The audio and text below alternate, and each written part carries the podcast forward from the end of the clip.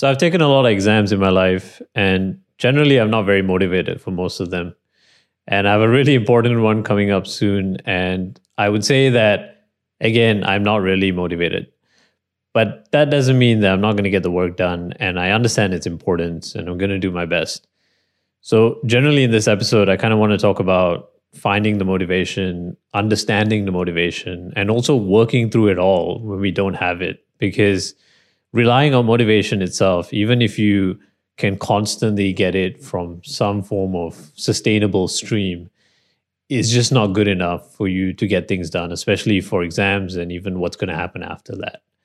So that's the first point that I want to make that motivation itself, we always have to consider that it will never really last. And I know the word motivation is just a word, how it feels within you is different from how it feels within me and anyone else. So, whatever that is, let's just call it motivation. But you really have to explore what that feeling is. Why are you doing what you're doing? What really gets you moving? And what really gets you studying for these exams? But when you accept that motivation in general, whatever this feeling is, doesn't really last, then it's easier to be more self compassionate about the fact that sometimes it's just zero. Like there's no reason to beat up ourselves for not wanting to study, not wanting to do anything for our exams. That's kind of okay. It's unfortunate because we need to have that drive so that we can do what we need to do, but it's totally okay because having zero motivation is normal. And sometimes you'll have these sparks, and I'm sure you felt it before. You'll have these highs and then you'll have these lows. These highs and lows are both normal.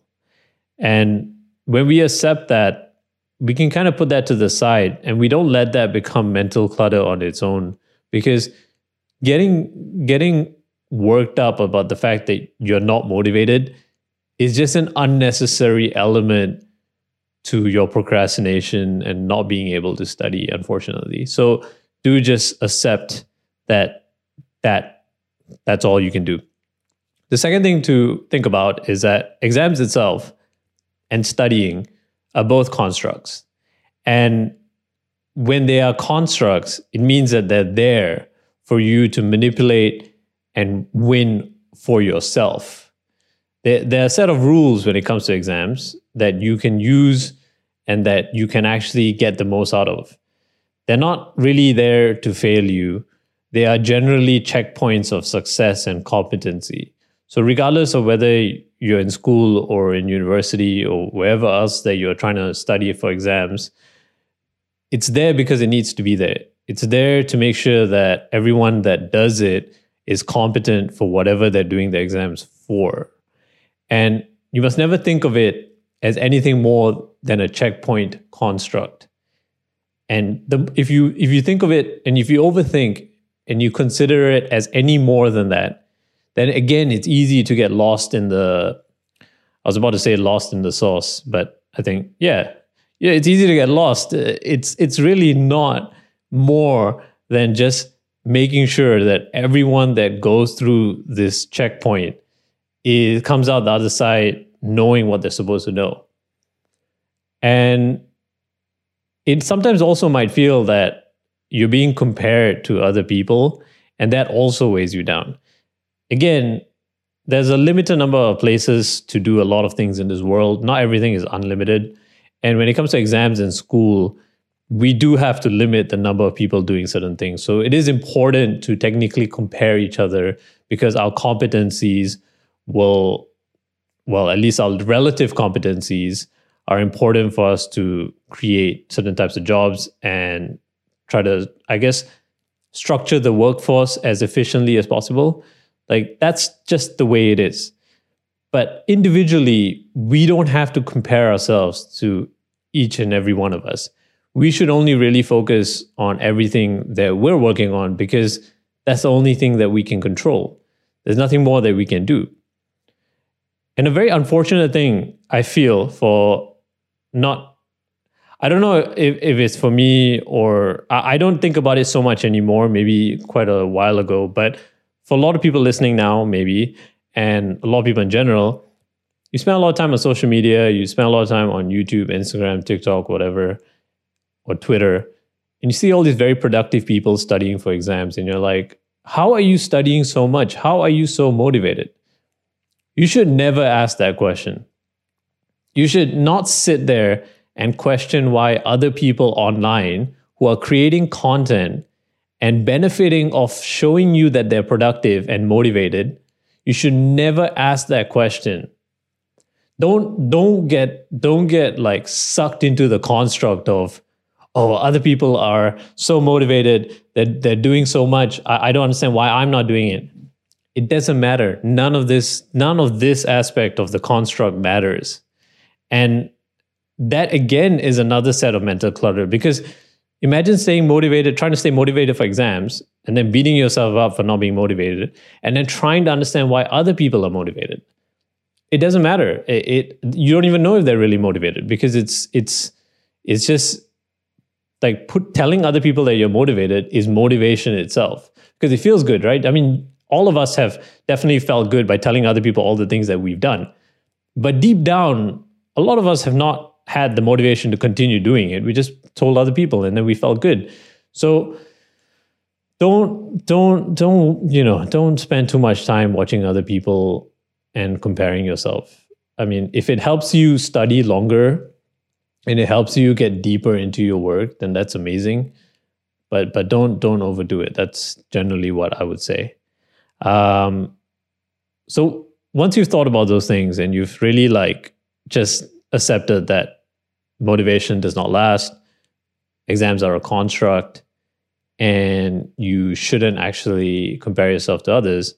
The next thing is to think of it as when you're trying to study for exams and the exams themselves, you have to visualize your soft pushes and your hard pushes. For me, a soft push is like a it's like a reward. So if I study well for the exams, I may get a relatively good score. And that reward is nice to see. It's just a number. Again, it's just a construct. Uh, I'm going to say construct quite a bit in this episode, just warning you now. And generally in life, when you talk to me, I'm going to say construct nearly all the time. so just warning you now. Um, yeah, so that number is a construct. So you feel good from that number, but when you think about it, that number means nothing. It doesn't. Unless, of course, that number means that you get a job and then you feel good.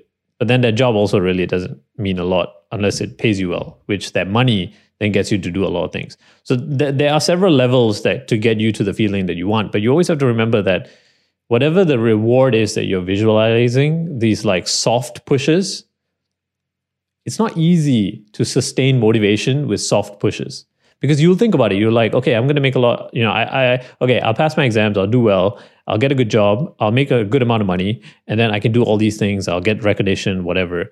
But that's not really good enough motivation for a lot of people because you can think about all that, but when it comes down to it, you're like, I don't really want to do this. And that's why a soft push is important from time to time to visualize so that you can actually do things. But just remember that that that there's only so much a soft push can do. A hard push, I think, is a much stronger push. Well, I guess it makes sense because it's soft and hard, but the hard pushes are the ones that are more fearful. So a hard push would be like if you failed your exams, the failure itself is painful. The fact that you have to do a retake is painful. The fact that you might have to do the whole year is painful. The, the fact that you might get kicked out is painful. Not get a job. Uh, your parents hate on you uh, waste your money. It's unfortunate, but hard pushes are very important for motivation. As much as a lot of people might actually be like, that's uh, toxic, it increases anxiety levels, depression levels, uh, and really, you know, can tear people apart. Absolutely, 100%. I'm not even going to disagree with that. But you cannot deny that hard pushes are great motivators. They are potent as hell. So visualize what those hard pushes are and then visualize what the soft pushes are. Maybe write it down on a piece of paper. Uh, you know, write it on, on, on post-its, put it up. And I don't want you to live in fear, but I think it's very important to understand what happens when you pass and when you fail. It is, it is we cannot live a life where we've just like saying, you know, everything will be okay. Uh, you just, you, you know, you, you don't have to think about the bad things. You only think about the good things. Just be positive. I don't believe in just be positive because sometimes the negativity is very important. It, it, it gets you going. And so when you visualize these things, you're like, okay, so these are the things that might happen, both soft and hard. And that's, it is what it is. Like now I know that, okay, these are things. That's it. Now, moving on, like, don't spend too much time visualizing the hard and soft pushes because these are things that happen in the future. They're not in the present. There's nothing much that you can control. Like, you're not in control of failing. Like, you're not, as much as anyone would want to say that, you're not really in control of failing. You're also not in control of doing well. You're not in control of graduating um, and getting a job. What you are in control of is spending every minute or every second or microsecond, whatever, in the present, spending time on studying. That's the only thing we're in control of. Whatever happens from that studying is, is, is beyond you and is beyond all of us, beyond me. And that's why you can only tell yourself, hey, these are all the things that might happen. Exams are constructs. I should not be comparing myself. The only thing I need to do now is spend every second looking at the resources I have and working on what I can work on. And by being as present as possible every single day, we can get away from this idea of anxiety and fear and also lack of motivation because there's no need for motivation. You're only focusing one hour a day, you're studying one module, two hours a day you're studying another, and that's pretty much it. And if you don't want to do those things, look up at your post it notes, look up at your notes and say, okay, what's going to happen if I don't do it? And it's, it, it is very, in a way, uh, a mind loop where you have to remember what happens and then you focus on what you can in the present. So it's a very quick look. It's not, you don't live in the future and you definitely don't live in the past. So you can only live in the present. And as much as I say, okay, focus on what you can control, and then you're like, but then I'm not really motivated to study right now. Fair enough. So let's say you have created or you visualize the soft and hard pushes, and you're trying to focus on the present, and you're saying that you're not motivated to do it. Now, I think that might mean that your hard pushes are probably not hard enough, or you don't really care about your hard pushes. And then I would usually ask the question so if you do fail or you do badly, um, if everything's going to be okay, then what are you really worried about? That means everything will be fine because you're not really motivated to do it. And if you aren't really motivated to do it, are you really doing what you care about? And I know that in school, it's harder to care and be motivated because you're kind of forced to do a bunch of subjects. I mean, you do get to choose when you're a little older, but you're generally forced to. In university, you choose. Most, hopefully, you did. And sometimes you find out that you don't really like these things. But you are, you always have to remember that whatever you're doing, you need to try your best, even if you don't like doing it, because you're already in there. You've already put yourself in there. You're doing it, you're trying your best, and you need to get it done even if you don't like it. Because we cannot, in my opinion, be living um, as um, assuming that we're going to like everything we do. There are a lot of things that we don't like, but we have to do it. And when we understand all the pushes and we focus on what we can control, we just kind of do it. And that's pretty much it. That's how I stay motivated, at least to get a lot of things done because I really don't like doing everything I do. I I don't look to like things. I think there's a general push for people to say that we should uh, we should make everything that we do fun. Um, fun can only last for a limited amount of time because fun again is a construct that your mind will perceive for a certain amount of time. And then after that, things don't get fun anymore. And if you're constantly looking for a high of fun, then it's like a drug. I mean, you're looking for, you're constantly looking for a high. And sometimes you have to understand, you have to deeply visualize purpose. deeply visualize the pushes and say that I'm just going to do this. I don't have to like it. I don't have to find it fun. And sometimes, you know, it's just not going to be that fun, especially studying because it, it that that's just how it is, unfortunately. Um, I, I, assume that some subjects might be more fun. For me, uh, medicine is definitely much more fun to study than biomedical science, which was my previous degree. But in high school, things like uh, chemistry and biology was really fun, and then certain other subjects like English literature was was the pain. I, I was it was horrible. At least for me, I just I hated it. But the point is, I had to do it, and and hating it does not change the fact that I have to do it. So I think it's just sometimes you're going to get things that you don't really like, and you just have to remember the purpose. Um,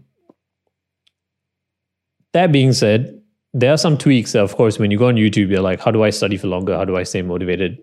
Um, so a lot of my friends who study really long and and really go deeply into their subjects, um, they really care about what they do. But at the same time, they also have very productive tweaks that you should follow. I think, in my opinion, one of the more important things um, is to take less breaks and have less distractions because you can only go deeply into a subject when you spend enough time with it.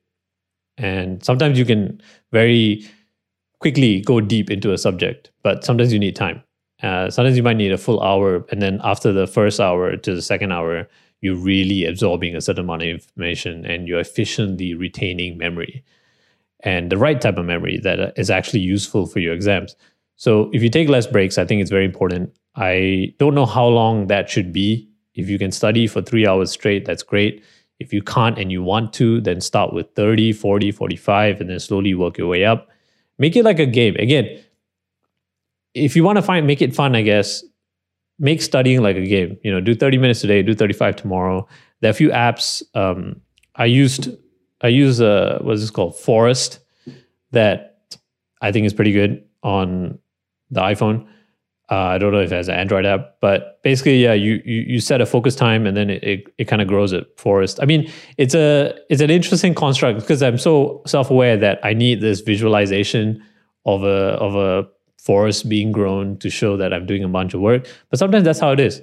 Like it's it's totally okay. Sometimes you need these kind of like little pushes here and there to make you feel like you're doing a lot because it's it's very easy to forget that when you spend one hour, two hours a day for like nearly a year, you're amassing so much knowledge. And sometimes you really have to be able to look at it, especially when you're not making physical notes anymore. Because I guess in the past, people used to be able to look at their notes and be like, wow, this is all the work I did.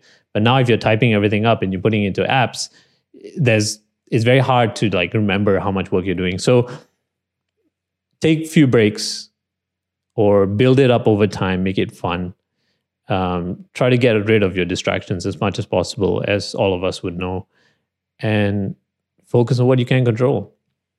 That's really how you stay motivated. You just kind of just create an environment both in your mind and around you that allow for you to be the best you can be and to study hard or at least well enough so that you can achieve what you want to achieve. And I think one bonus thought that just came into my head is that always remember